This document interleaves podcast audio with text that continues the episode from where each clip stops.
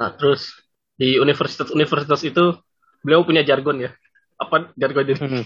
Jargonnya adalah my brain is open. Kayak di universitas di rumah-rumah orang juga. Ini. Kayak bangunin orang lain jam 5 pagi. Woi bangun bangun bangun. My brain is open katanya. Ada problem atau apa enggak? Kayak wood. Nih yang menarik, dengan beliau ini sebagai bentuk penghargaan kepada beliau, beliau dijadikan nama award. Hmm.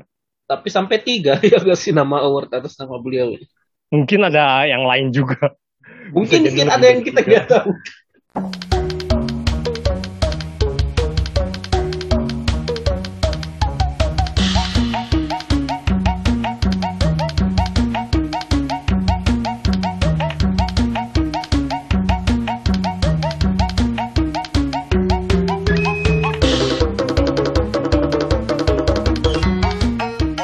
Selamat datang di podcast Bebas Linear. Di podcast ini kami membahas matematika dengan bebas namun masih berada di jalan lurus. Oh, Ya masih bersama saya Rizky dan partner saya Lawrence. Nih, hari ini gimana kabarnya nih Lawrence? belum hidup. Ya, ya. Tapi minggu kemarin kan lu yang kurang sehat ya. Sekarang Ah. yang, yang agak kurang sehat gue sekarang. Ada. Oke, tapi sebelum kita bahas kebahasan utama, kita akan bahas recent update dulu apa-apa aja yang pengen kita bahas. Ya, kalau misalnya mau langsung ke bahasan utama, bisa dicek eh, timestamp di deskripsi. Hmm.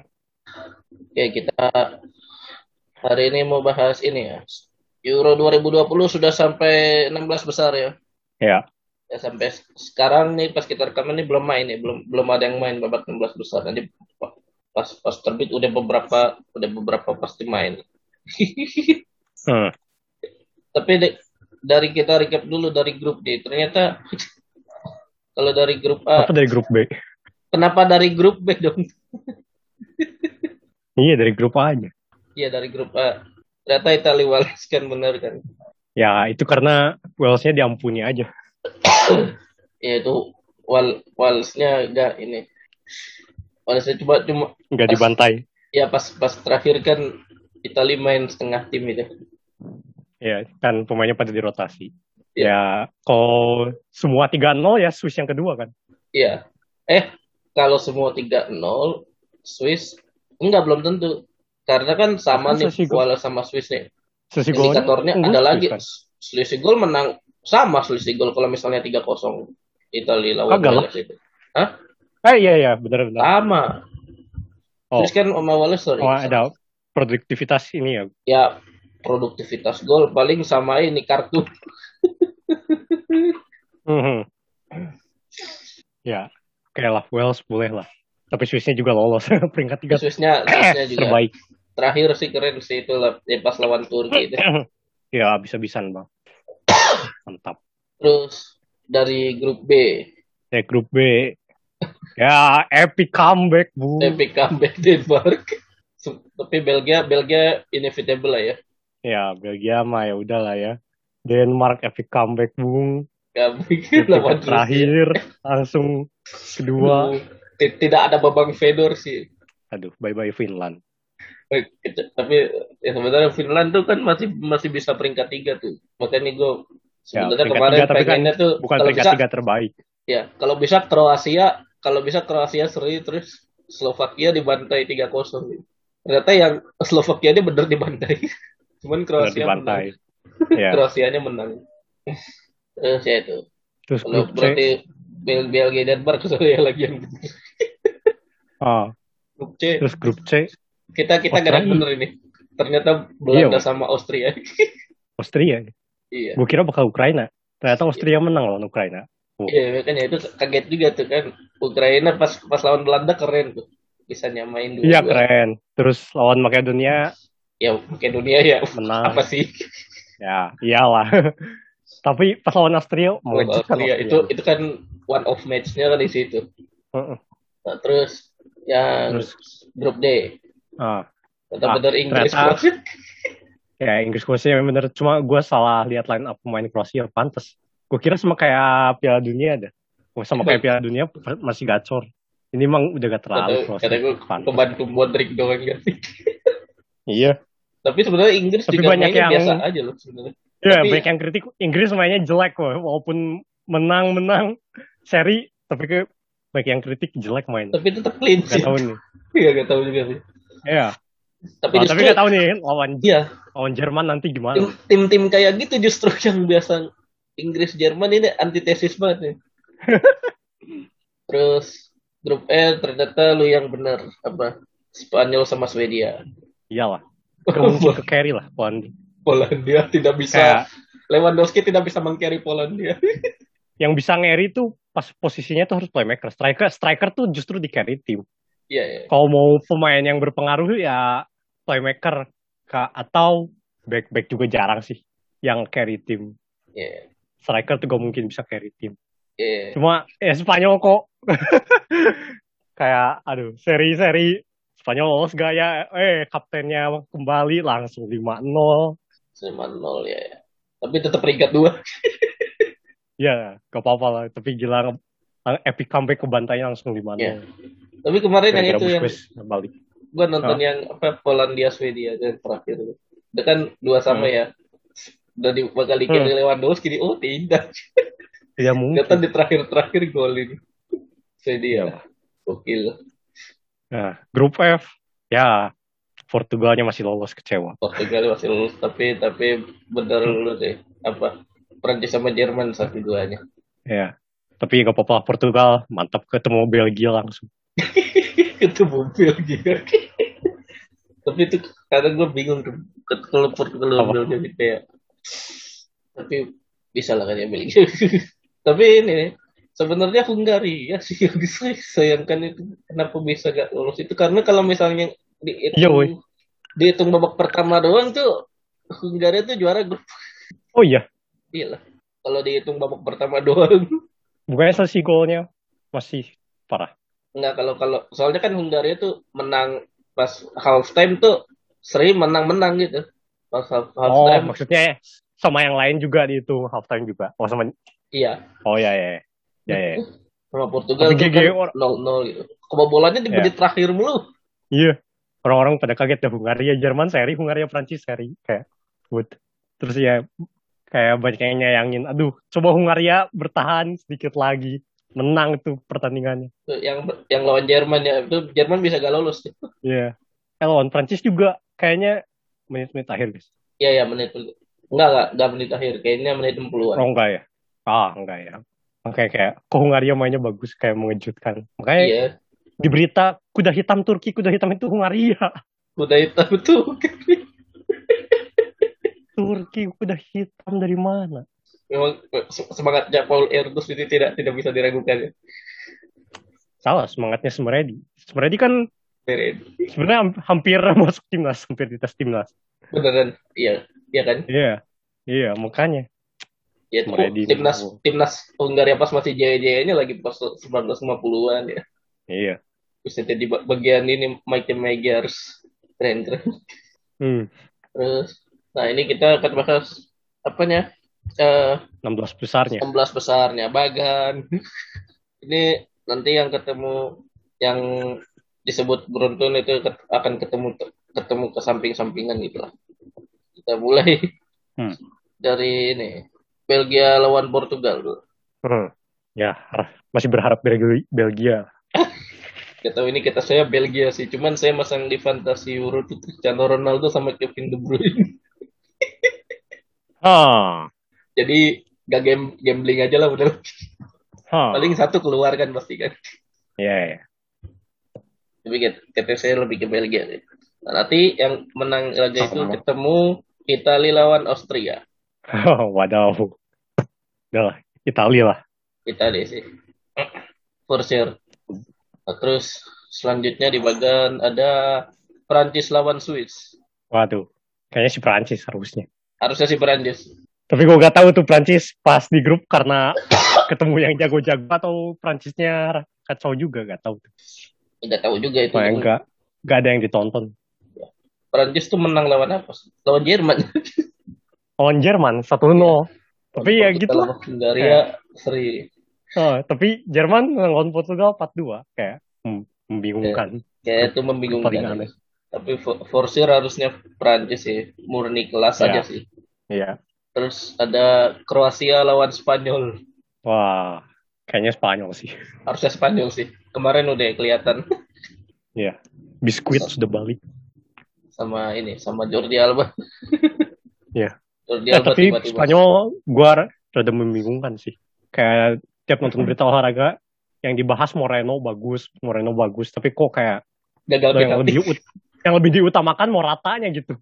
Ya makanya ke ap- apa sih kayak kayak salah ngasih prioritas kayaknya pelatih pelatih di Euro tuh kayak Iya, kenapa gak mainin Moreno dari awal gitu. Sama kayak iya Inggris makanya. gitu udah tahu Harry Kane gak jalan-jalan kenapa gak mainin yang satu lagi itu siapa?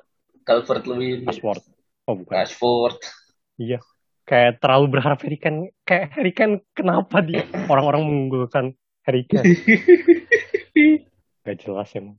Nah terus ada ini Swedia lawan Ukraina. Nih, Wow.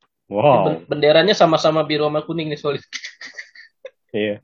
Swedia Ukraina membingungkan. Tapi kalau sejauh ini kayaknya Swedia ya. Kayaknya ya Swedia lebih meyakinkan sih. Hmm. Soalnya kan bisa jadi juara grup yang ada Spanyolnya aja udah bagus gitu. Iya. Nah terus ini laga yang anti klimaks ini. Karena dua-duanya lagi tidak dalam performa terbaik. Inggris lawan Jerman. Oh, tapi kayaknya gue ke Jerman. Gak tahu. Ini ini tergantung mana yang bikin banyak kesalahan. Karena gue ini tergantung mana yang bikin banyak kesalahan. Kayak gitu-gitu lah. Oh. Faktor-faktor banyak yang yang lebih banyak bikin kesalahan yang kayak gitu-gitu. Tapi gue lebih condong Hmm. ke Inggris. Ya, kan mendukung Inggris. Eh memang. Gak juga sih. Tapi tapi ya gitu. Biasanya kalau kalau Inggris di, di dilulukan gitu biasanya kepikirnya cepet. Terus ada nih Belanda lawan Ceko.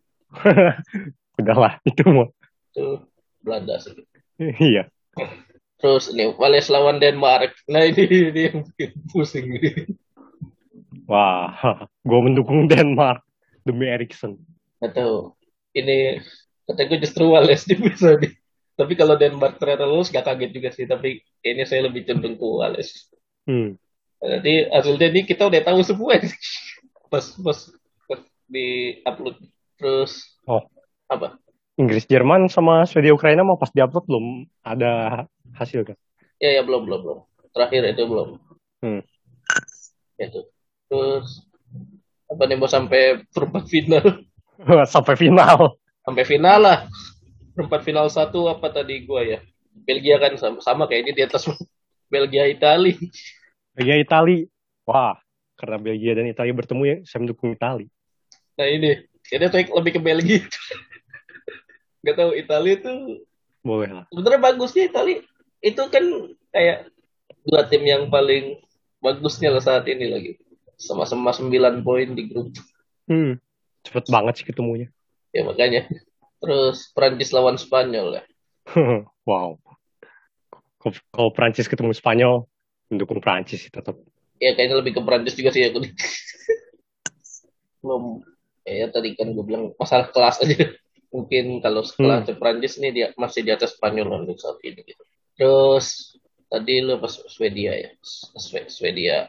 Swedia lawan Jerman. Swedia lawan Inggris atau Jerman. ya ya. Dan kalau lu kan Jerman tadi Swedia lawan Jerman. Ah, kalau itu terjadi, ya Jerman sih kayaknya. Tapi kalau lawan Inggris juga kayaknya Inggris deh. juga kayaknya Inggris. Swedia. Pokoknya yang menang Inggris Jerman kayaknya men- lebih menang ini juga nih. Pokoknya siapa pun antara Inggris atau Jerman, kalau lawan Swedia kayaknya itu yang menang. Bukan Ya. Swedia. Sama kayak ini. Ini antara sama kayak yang satu lagi nih. Belanda lawan Wales atau Denmark. Ya, ya belum tetap Belanda. Tetap Belanda yang menang. Ke semifinal. Tadi ini ya. Lo Italia. Italia lawan Prancis. Ya. Wah, Italia dong. Oh. Kalau gue tadi Wah, Italia sampai juara. Belgia lawan Prancis ya. Nah, kalau kasusnya Belgia lawan Prancis, gue mendukung Belgia. Tetap kayaknya Belgia sih. Gue bingung kayak, kayak Prancis eh, sama Belgia tuh sebenarnya sama sama sama apa ya? Prancis tuh lebih kuat di bertahan gitu. Cuman Bel- Belgia lebih punya kreativitas aja gitu. Kadang kalau Prancis tuh suka mandek gitu kayak pas lawan Hungaria. Oh, Jadi mungkin lebih ke Belgia sih. Tapi kalau tadi Italia lawan Prancis, justru gue lebih ke Prancis. Hmm. Terus apa tadi? Inggris lawan Belanda. Nah ini. Nah, kalau Inggris lawan Belanda gimana? Padahal gue bilang gitu. Dulu Inggris lawan Prancis. Oh tidak, ternyata Inggris lawan Belgia. Finalnya. Nah, kalau lo kalau lo Jerman lawan Belanda nih berarti ya semifinal satu lagi. Oh Jerman lawan Belanda, Belanda lah. Ada ada Depay. Ada Depay. Terus berarti final lo apa Italia Italia Belanda ya? Iya. Skema gue Italia Belanda, Italia. Italia Belanda, ya kata gue Italia sih.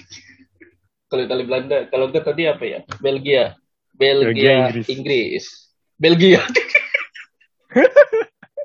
Waduh. Emang ini. Skema yang menarik. Skema yang menarik. Sebenarnya lebih ke karena Belgia lawan Italia itu bisa ketemu duluan gitu kayak. Iya kayak. Buat tim kuatnya tuh kenapa? Cepet banget sih ketemunya. Iya. Nggak di bagian sebelah aja gitu. Iya. Yang ya yang bagian Italia Belgia Prancis kayak cepet banget itu pada ketemunya. Iya. Yang so, yang satu lagi lebih sepi ya. Iya. Nah, terus ada apa lagi ya? Oh iya, ada ini penghapusan aturan gol tandang di Champions League gitu-gitu. Oh, kenapa? Ya katanya biar semua gol tuh sama gitu. Jadi kayak mau dicetak di mana pun gitu. Hmm. Ini nggak tahu kalau kata gue, gue kayak kalau misalnya gue punya tim kecil, gitu, main pakai tim kecil lawan tim gede gitu.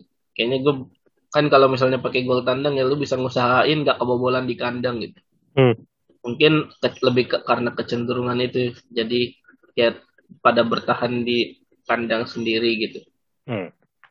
Ya gue sebenarnya kurang setuju sih kalau kalau dihapus gitu ya apa ya ya itu tadi itu lebih ke memberikan kesempatan buat tim kecil aja gitu. gue gue selalu hmm. suka romantisme tim-tim kayak gitu. Walaupun hmm. sebenarnya hmm. terakhir yang dirugikan ada juga tuh Ajax Amsterdam tuh. Maksudnya tim yang bisa dibilang lebih kecil dari Tottenham Hotspur secara value ini value pemain dan apa apa gitu. Itu itu dirugikan oleh gol tandang juga sih pas final eh pas semifinal 2019 tuh. Oh iya. Padahal kalau kalau Ajax yang ke final tuh kayak gue yakin itu bisa juara itu. Hmm. Oke. Terus selain bahas bola ada apa bahasan apa lagi nih? ada bahasan apa ya? Nggak tahu. Fun fact aja lah kalau dari gua sih. Tahu nggak uh, alam semesta ini berapa dimensi atas real? Ah ah itu itu uh, apa? Uh, empat kali. Empat. Apa aja empat? Empat apa? Space time tiga plus satu gua asal tebak oh, aja tiga, tiga plus satu ya Iya. Ya, menurut menurut string teori yang kerjanya Edward Witten. Alam semesta itu 10 dimensi atas real. Jadi yang empatnya yang tadi kayak sehari-hari tiga dimensi tambah dimensi waktu. Nah, enamnya lagi bukan atas real ya. Jadi ada namanya Calabiau manifold. Nah, itu uh, dimensinya tiga atas kompleks, berarti enam atas real. Nah, itu sisanya. Ya, tapi orang nggak bisa lihat karena dimensinya atas kompleks. Karena kompleks. Oke. Hmm gue gak gue gak tau sih gue sering baca-baca teori yang kayak gitu jadi kayak ada waktu yang berjalan sekarang terus ada waktu yang berjalan paralel itu beda lagi ya atau itu itu kayaknya bahan science fiction aja itu mah sci-fi kayaknya iya kayak, kayaknya lebih ke sci-fi gitu itu mah ya cuman kalau kalau itu yeah. masalahnya gue bingungnya lu ngebuktiin kayak gitu pakai apa gitu kalau lu gak bisa ngeliat gitu. Ya itu pakai string teori. Hmm iya. terus update lain ya itulah. Sekarang belum hidup baru hidup Senin. Kayak Apa? karena Senin mulai akhirnya mulai ada kerjaan. Kenapa? Yang harusnya kan awal bulan ini ada sesuatu kerjaan. Eh kayak lama ketundanya. Terus ya Senin depan ada kerjaan lain yang ketundanya buat bulan depan. Ya. Baru bisa dibilang hidup ya. Ada ya habis kayak kalau nggak ada kerjaan gituan ya monoton banget. Kayak ya ngelesin monoton belajar monoton. Kayak sekarang ada kerjaan wah ngelesin, kisah hidup. Ngelesin kemonotonan. Wah semester depan. Kali. Semester depan. Kalau lu ngelesin apa sekarang kan lagi apa libur semester apa? Loh, kan bukan di ITB. Di Oh, iya, kampus iya. lain. Kampus lain mah belum. Ada yang belum. Belum ya, ya. Oh iya. Ada oh ya ada satu kasus lagi nih yang ram- rame nih di Twitter. Apa yang soal Nusarara tahu nggak? Nusarara. Nusarara. Kartun. Kartun ya kartun. Ya, kayaknya dulu pernah lihat. Ya ya itu kat- apa katanya apa ada yang bilang itu karena pakai gamis gitu ya. Tokoh utamanya itu merepresentasikan apa kultur Taliban. Talibannya apa Ac- Achilles, Michelin juga sih. Gak tahu. Tapi maksudnya kayak seolah-olah apa karena model pakaian kayak gitu kayak dianggap bisa menyebarkan radikalisme gitu. Padahal kayak padahal kayak kalau menurut saya itu kayak cuma statement fashion aja gak sih kayak atau kalau dalam hal cerita Kayak ya tuh trop aja ya. Kayak kayak ya pakai pakai jeans, pakai soalnya kayak budaya budaya luar kan emang udah banyak yang ke sini apa kayak ke barat-baratan kayak K-pop gitu. Hmm. Maksudnya Terus tuh orang-orang yang komen gitu berharapnya apa? Eh, bajunya jeput tangan doang gitu. bajunya jadi ini, baju baju IMC. oh, baju Jane Street. baju Jane Street. Membuat setiap mata yang melihat ingin menutup mata. Karena isinya problem. iya. ya itu maksudnya ya maksudnya justru kurang setuju gitu kalau radikalisme di- dia kaitannya dengan hal-hal yang kurang substansial gitu lebih ke lapisan luar gitu So- soalnya kayak gue gue takutnya nih ya masyarakat makin nggak percaya sama isu radikalisme gitu padahal radikalisme yang benerannya mah tetap ada gitu yang lebih substansial gitu Ya, iya, lagian baju doang mas radikalisme. Baju doang. iya maksudnya itu lebih takut ke efeknya nih kayak makin nggak percaya orang-orang sama isu ini gitu. Padahal padahal Hmm. mah ada gitu kayak yang kemarin di apa? Oke lupa saya di mana. Oke skip. Kayaknya update segitu aja kali ya. Hmm, ya ya Ya, kita masuk ke bahasan utama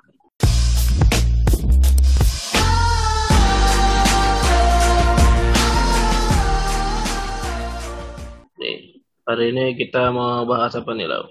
Kita bahas oh, yang tidak lolos Euro. Kita bahas matematika di Hungaria. Ya, kenapa kita bahas matematika di Hungaria? Karena ini salah satu negara yang budaya matematikanya cukup kental ya. Kayak banyak matematikawan hebat dari situ. Hmm. Nah, beberapa di antaranya ini bahkan dijuluki The Martian atau makhluk-makhluk Mars. Hmm. Nah, julukan tersebut nih merujuk pada ilmuwan. Dia sebenarnya cuma untuk matematikawan ya, The Martian ini dia juga merujuk pada ilmuwan dari berbagai bidang yang berasal dari Hungaria yang tinggal di Amerika. Hmm. Nah, ini kebanyakan yang memang yang keturunan Yahudi gitu. Jadi mengungsi ke Amerika pas Perang Dunia II. Hmm. Nah, julukan tersebut ini berasal dari buku George Marx, The Voice of the Martians. Nah, di bukunya tuh disebutkan, ya, kayaknya saya dulu pernah bahas juga nih, eh, apa Enrico Fermi, Fermi Paradox. Jadi kalau ada banyak bintang di planet, ada banyak bintang dan planet di alam semesta ini, ke mana perginya ke kehidupan cerdas yang lain? Nah, ini dijawab oleh Leo Szilard, fisikawan Hungaria. Mereka ada di sini, cuman disebutnya orang Hungaria. Pede sekali. Nah, ini, ini beberapa di antara matematikawan yang termasuk The Martian ini siapa aja nih? Hmm. Ada eh, paman kesayangan kita semua, Paul Erdos. Terus ada Paul Halmos, Theodor von Karman, John Kemeny, Cornelius Lans Lansos, Peter Lux, nah John von Neumann, ternyata N E U M A N N dibacanya Neumann, semua orang Hungaria. Semua Kayak ada Jerman George Paul ya. Iya, George Paul yang terakhir. Kayak kayak Jerman ya Neumann. Iya, kayak ternyata setelah mendengarkan wawancara orang Hungaria yang nyebut namanya, disebutnya John von Neumann. Ya, ya.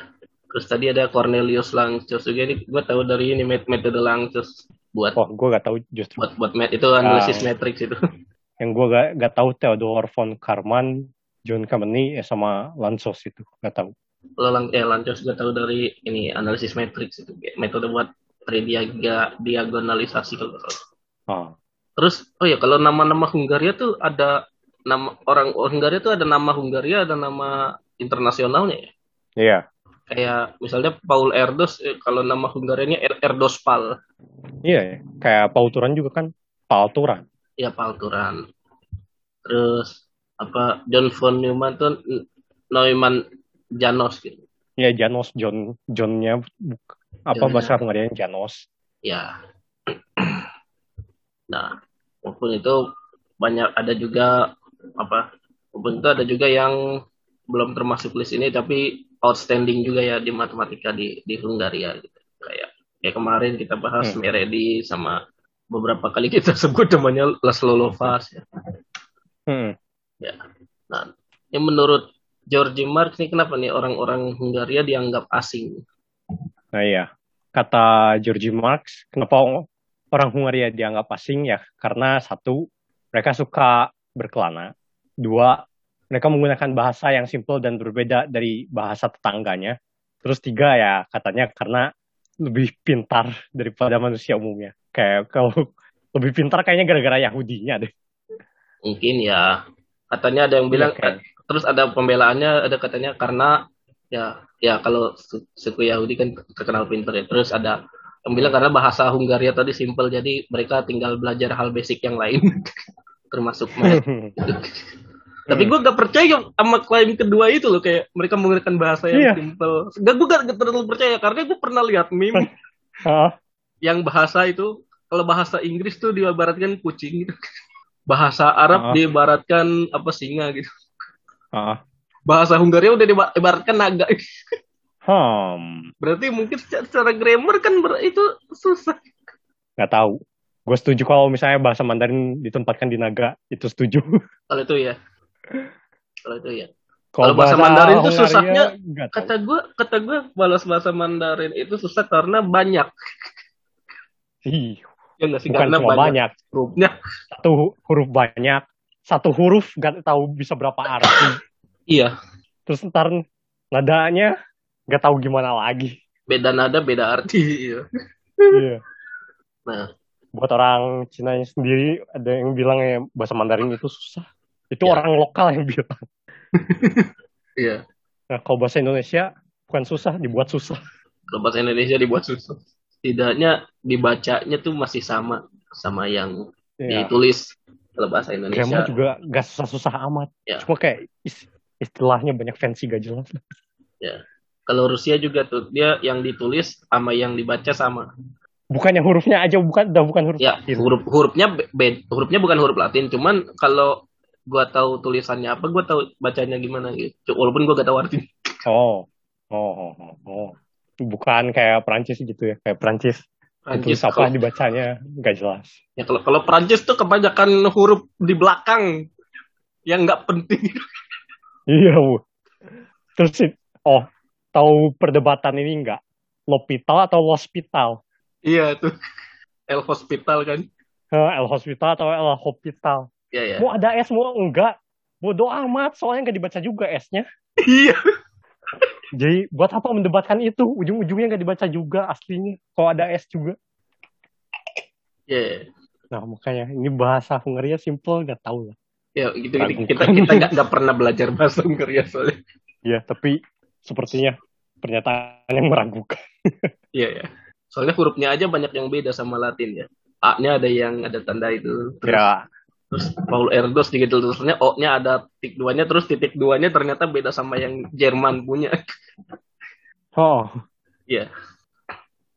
Nah ini selain itu bukti keterasingan apa bukan keterasingan, bukti bahwa orang Hungaria berasal dari Mars ini teori teorinya Georgi Marx ini ternyata makin dikuatkan oleh beberapa di antaranya bahkan diabadikan menjadi nama kawah di bulan dan di Mars. Yang di bulan ada ini apa Leo Szilard, eh, von Karman sama von Neumann.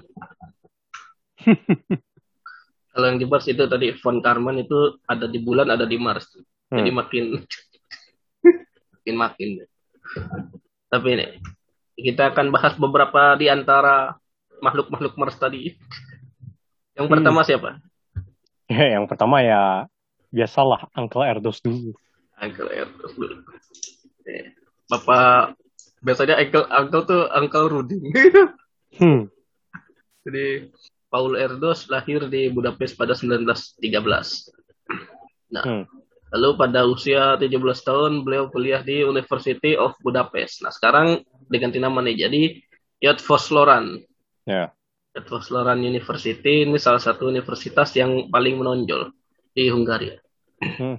Ini banyak juga yang lulusan sini kan. Hmm.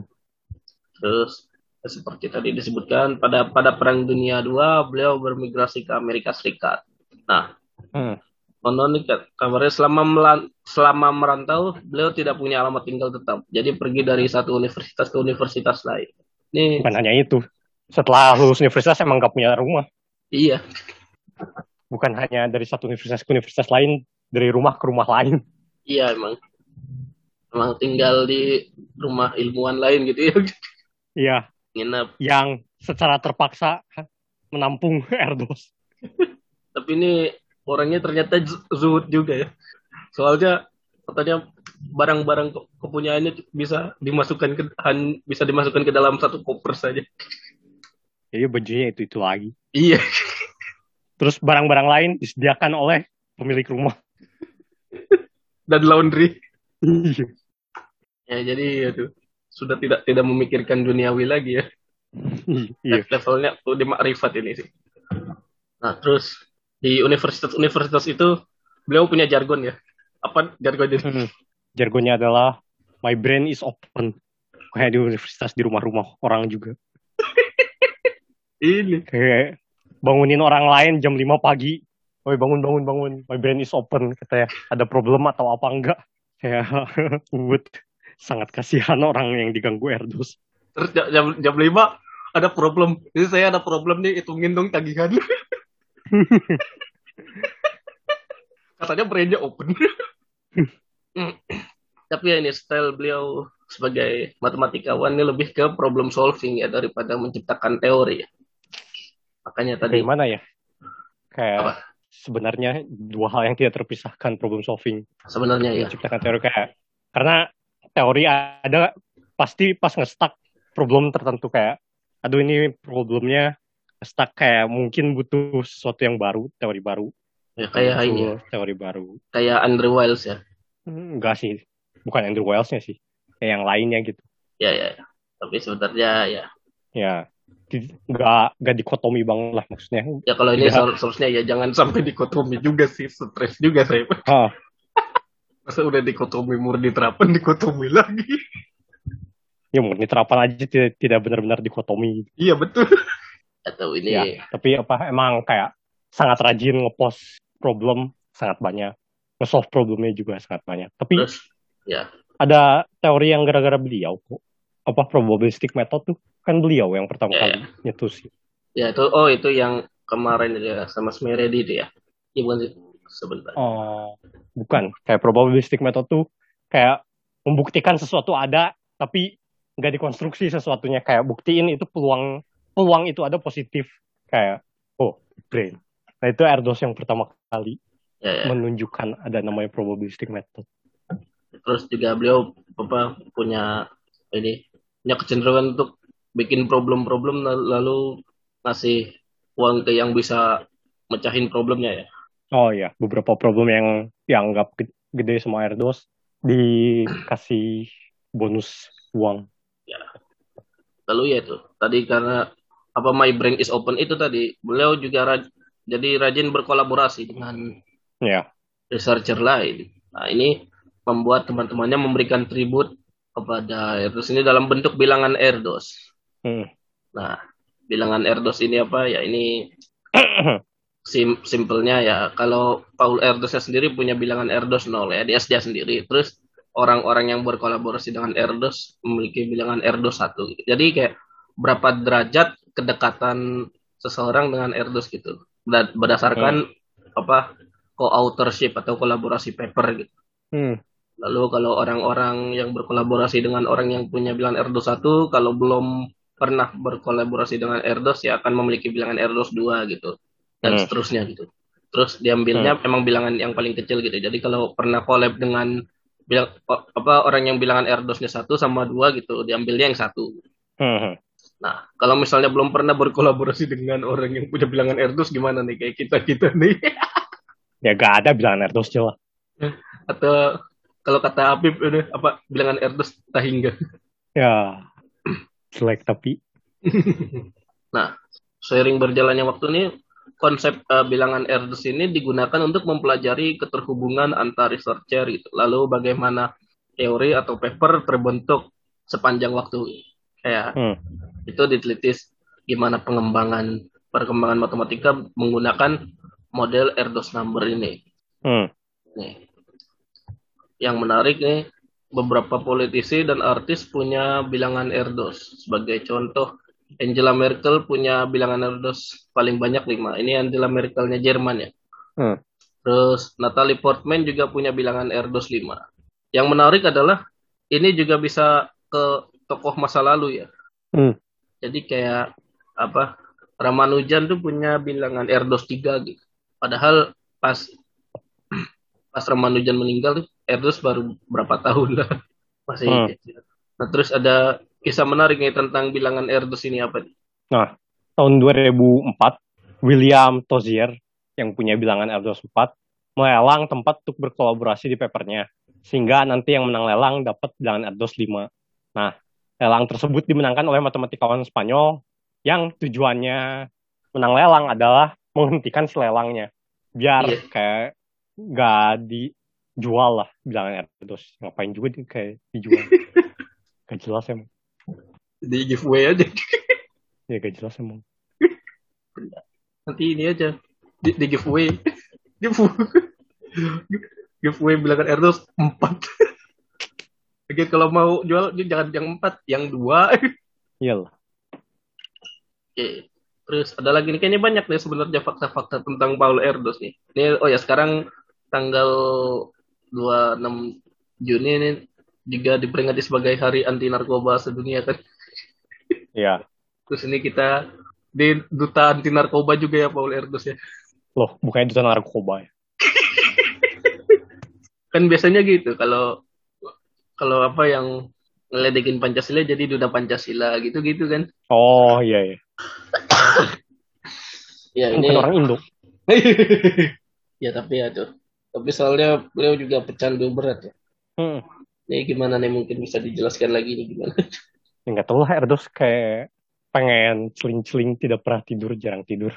Hmm. Sering sering ngopi sama ya itulah. Ada antidepresan sama amfetamin. Terutama di akhir-akhir hidupnya ya. Ah. Oke. Okay. Ada lagi? Nah, terus ada kamus Erdos. Oh iya, ada itu. Kamus Erdos. Kalau Erdos bilang epsilon itu artinya anak-anak. Ya, anak kecil ya. Ah, terus perempuan disebutnya bos. Ya, Erdos emang gak pernah dikasih. Katanya yeah. apa? Tiap ereksi sakit katanya. Ya mungkin mungkin masalah itu ya ya ya nggak bisa hmm. di ini juga sih. Nggak uh. bisa dijudge juga sih. Terus kamu sadar lain siapa pun yang berhenti mengerjakan matematika disebut mati. Kalau orang mati beneran disebutnya sudah pergi. Iya. Terus minuman beralkohol disebutnya racun. Tapi narkoba gak disebut racun. Bagus emang. Terus gak aja musik, kecuali musik klasik, itu adalah keributan. Ya, noise ya. Uh, ya dan lain-lain lah. Kayak yang yang paling diingat sih Epsilon karena Erdos suka anak-anak kayak gak tanggung-tanggung lah kayak kalau misalnya lihat anak-anaknya menurut Erdos suka matematika dan cukup berbakat kayak dikasih problem aja sama Erdos. Ya yang yang itu kan yang foto terkenal itu apa Erdos sama Terence Tao kan. Itu juga terus Erdos sama siapa ya? Lupa. Ada anak-anak yang dikasih problem sama Erdos terus solve lagi. Terus setelah dewasa gak lanjut matematika orangnya ya terus artinya itu Erdos bilang orang itu udah mati katanya nah soalnya itu yang apa Erdos sama Terence Tao itu soalnya itu bisa mendeskripsikan Terence Tao cuma dengan dua huruf Yunani apa epsilon Tau oh kita belum sebut kerjaannya Erdos di apa ya kerjanya iya. Erdos banyak banyaknya di kombinatorika. Oh, iya. dan teori bilangan. Ya ud- udah sih du- dua itu ya dominasinya. Ya. Makanya kayak setelah mempelajari um, teori graf, teori graf hanya dibangun oleh dua orang, Erdos dan Smredi. Kalau kalau belajar teori graf udah nggak mungkin gak ada nama dua itu. Euler, am I a joke to you? Euler yang pertama kali mencetuskan. Sisanya kerjaan Ernest Smredi semua. Ramsi. Ramsi. Oh, Ramsi cuma bentar. Yang ngerjain yang ngerjain Ramsi siapa Ernest lagi ujungnya?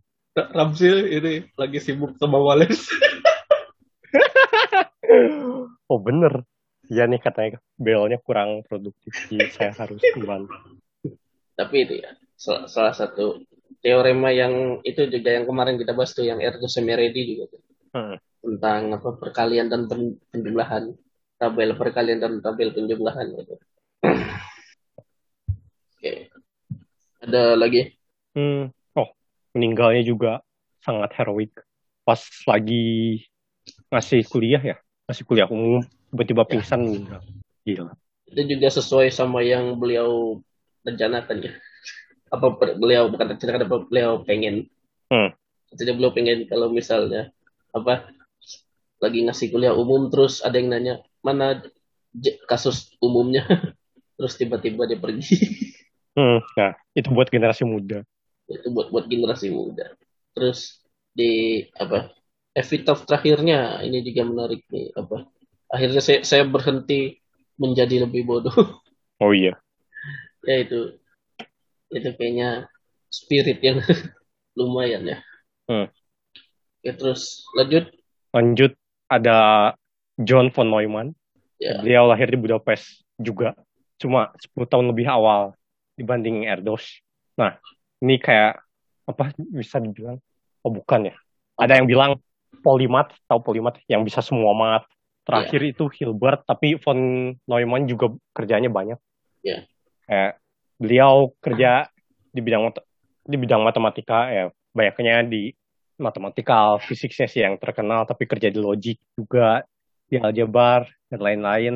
Terus ya kerja di fisika, di ekonomi, dan komputer science. Nah, di matematikanya nih, kayak tadi udah dibilang, di set teori, ergodik teori, operator teori, ada von Neumann algebra, di measure teori, terus di measure teori ini memperkenalkan namanya lifting teori, terus di geometri memperkenalkan continuous geometri, terus beliau juga mengembangkan game teori kayak polymath. ya di di mana-mana ya Heeh. Terus di fisika juga ada aksioma Dirac von Neumann ini mekanika kuantum ya. Hmm. Juga beliau merumuskan ini von Neumann entropi dan juga memperkenalkan quantum logic. Hmm. Lalu nih di ekonomi kalau di ekonomi beliau membuat model expanding ekonomi dan membuktikan adanya kesetimbangan menggunakan fixed point theorem. Nah, paper di ekonomi itu yang tadi model expanding ekonomi itu mendapatkan gelar paper matematika ekonomi terbaik karena memperkenalkan teknik-teknik yang belum pernah dipakai di paper sejenis lainnya kayak fixed point theorem gitu. Apa? Hmm. Linear programming dan kawan-kawan. Hmm. Terus ada apa lagi nih? Ya, di computer science juga beliau mengembangkan selular otomata dan memperkenalkan istilah von Neumann neighborhood. Ini di psikomat ya aku inget. Kalau Hmm. von Neumann tuh berarti yang cuma atas bawah kiri kanan ya empat Hmm. empat kan kalau seluler otomatis kan dua kali dua gitu eh dua dimensi gitu biasanya Hmm. terus, terus kalau apa neighborhoodnya itu kan bisa dipilih yang delapan di sekeliling atau empat di sekeliling aja gitu itu salah satu yang pertama bikin juga gitu Hmm. terus ada yang kelewatan gitu kayaknya banyak banget sebenarnya Ya, banyak banget lah. Kita nggak sebut satu-satu. Ya. Terus emang apa von Neumann salah satu child prodigy. Eh, pas umur 6 tahun udah bisa bagi dua bilangan yang 8 digit di kepalanya doang. Kayak.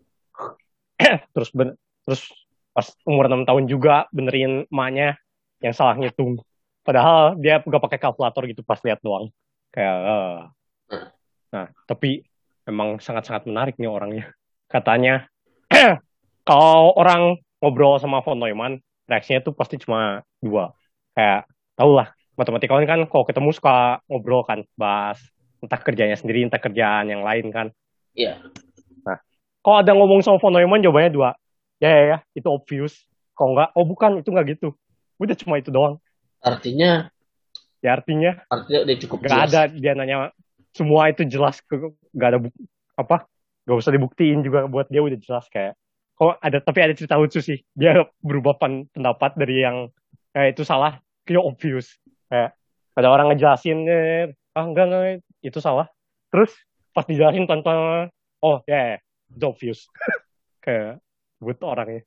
Berarti ba- bagus dong mau, mau mengoreksi mau kesalahannya. mengoreksi tapi kayak kecepatan mikirnya itu kayak eh, oh ya udah obvious itu oh ya udah kayak gila Emang kayaknya emang kecepatan mikirnya udah. Ya, pertanyakan lagi lah bisa ngit- hitung 8 pembagian 8 digit aja. Iya. Banyaknya Iya. sih gua ketemu kerjaannya ya di analisis fungsional lah, di von Neumann algebranya. Di Iya. semua teori operator. Menarik, Iya. menarik. Terus continuous geometry itu apa sih? Gue penasaran. Oh, tahu ini enggak?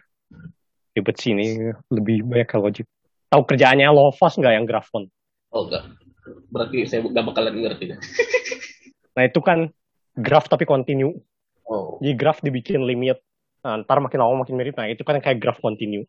Nah ini uh, continuous geometry pakainya di latis, tar latisnya diurutin, tar delimitin juga latisnya. Kayak gitulah. Ribet Hmm. emang. Oke, Lanjut kita ke lanjut. ini. George Polya. Ya. Ini beliau lahir di Budapest pada 1887. Nah, ini kalau beliau ini lebih dikenal sebagai pembuat buku problem solving ya. Hmm. Di antaranya bersama Gabor Sego itu yang kuliah Sego yang Hmm. kata lu kurang recommended buat belajar analisis real.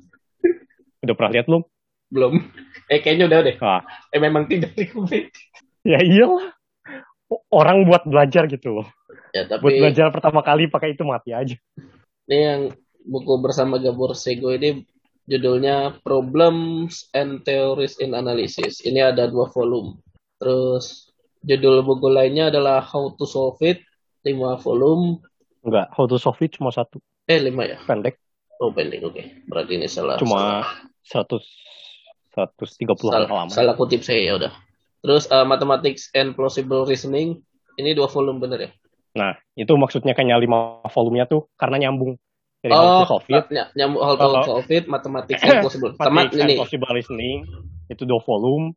Terus mathematical discovery on understanding learning and teaching problem solving, nah itu dua volume. Nah itu Oh jadi semuanya jadi lima volume. Tot- total lima ya oh iya ya ini Ah. berarti misquote nah tapi kalau di, di teori ada lah ya bisa dicari sendiri kalau di teori Hmm. apa untuk ya Yang paling apa terkenal, ya, yang paling terkenalnya yang how to solve it sih.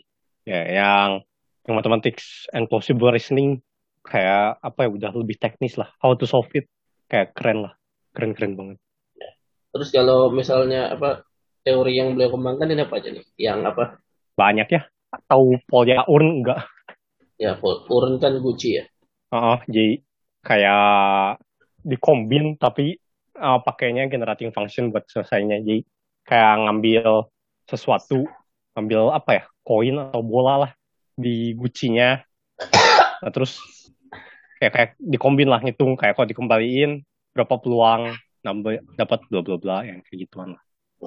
Nah, tapi emang George Polya banyak kerjanya di analisis. ya makanya buku-bukunya banyak analisis Ya.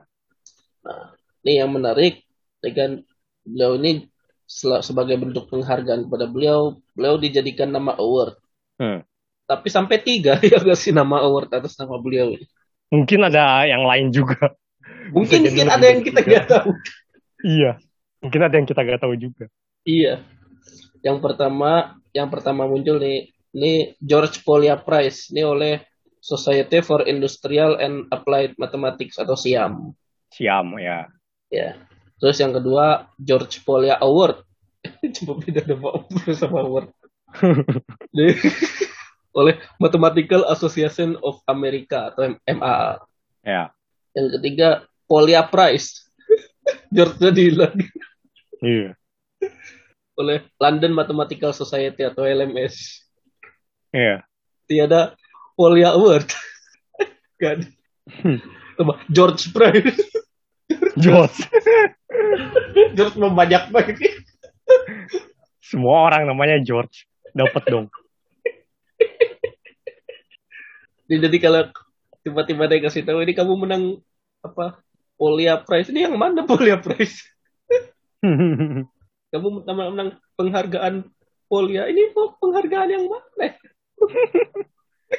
Tapi mungkin ada kisah-kisah lucu nggak nih dari sini nih? Gak tahu sih. Polya kayaknya lempeng-lempeng aja orang. Ya. Tidak ada yang sampai lausut gitu enggak ya? Enggak. Enggak lah orang. Oh, pembimbingnya sama-sama kayak Erdos. Siapa? Ya cuma cuma duluan Polya kan ini ya kuliahnya. Ya. Ya Polya kelahiran 87. Ya pembimbingnya Lipot Fager. Kenal lah di analisis. Terus fun fact-nya nih apa nih? Nah, beliau yang pertama kali yang mencetuskan bukti yang salah saya kalau semua kuda di dunia warnanya sama. Yang gitu ya. Ya, yang pakai induksi tapi induksinya salah. Induksi. Ya. Itu di episode paradoks episode 10. Hmm. Nah, tapi kalau lo lihat-lihat kayaknya kayaknya orang Hungaria umurnya panjang-panjang ya. 80-an, 90-an. Kalau yang 50-an. Ya kalau ya kecuali tadi von Neumann 50. Kalau gue lihat tadi di, di list The Martians itu ini panjang-panjang ya. Hmm. Apa emang orang zaman dulu apa hidupnya lebih lama aja gak tahu juga nih. Nggak tahu. Terus ada lagi nggak yang mau disebutin nih selain yang tiga tadi nih? Mungkin ada yang tertarik. Selain tiga tadi. Apa? Ya Peter Lux terkenal tapi gue gak terlalu dibahas lah. Ya. Mungkin lain kali. Mungkin ya. Ya Peter Lux salah satu orang yang tidak membedakan applied dan pure karena kerja di dua-duanya. Kerja di apa? Analisis fungsional, teori operator, tapi kerja juga di computer science.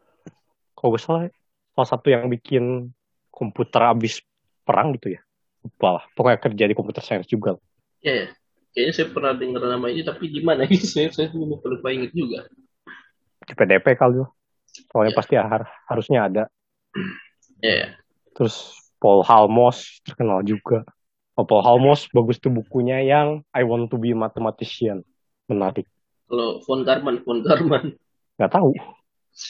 Nah itu yang tadi gue gak tahu. Yang von Karman, Kumeni, sama Lancos.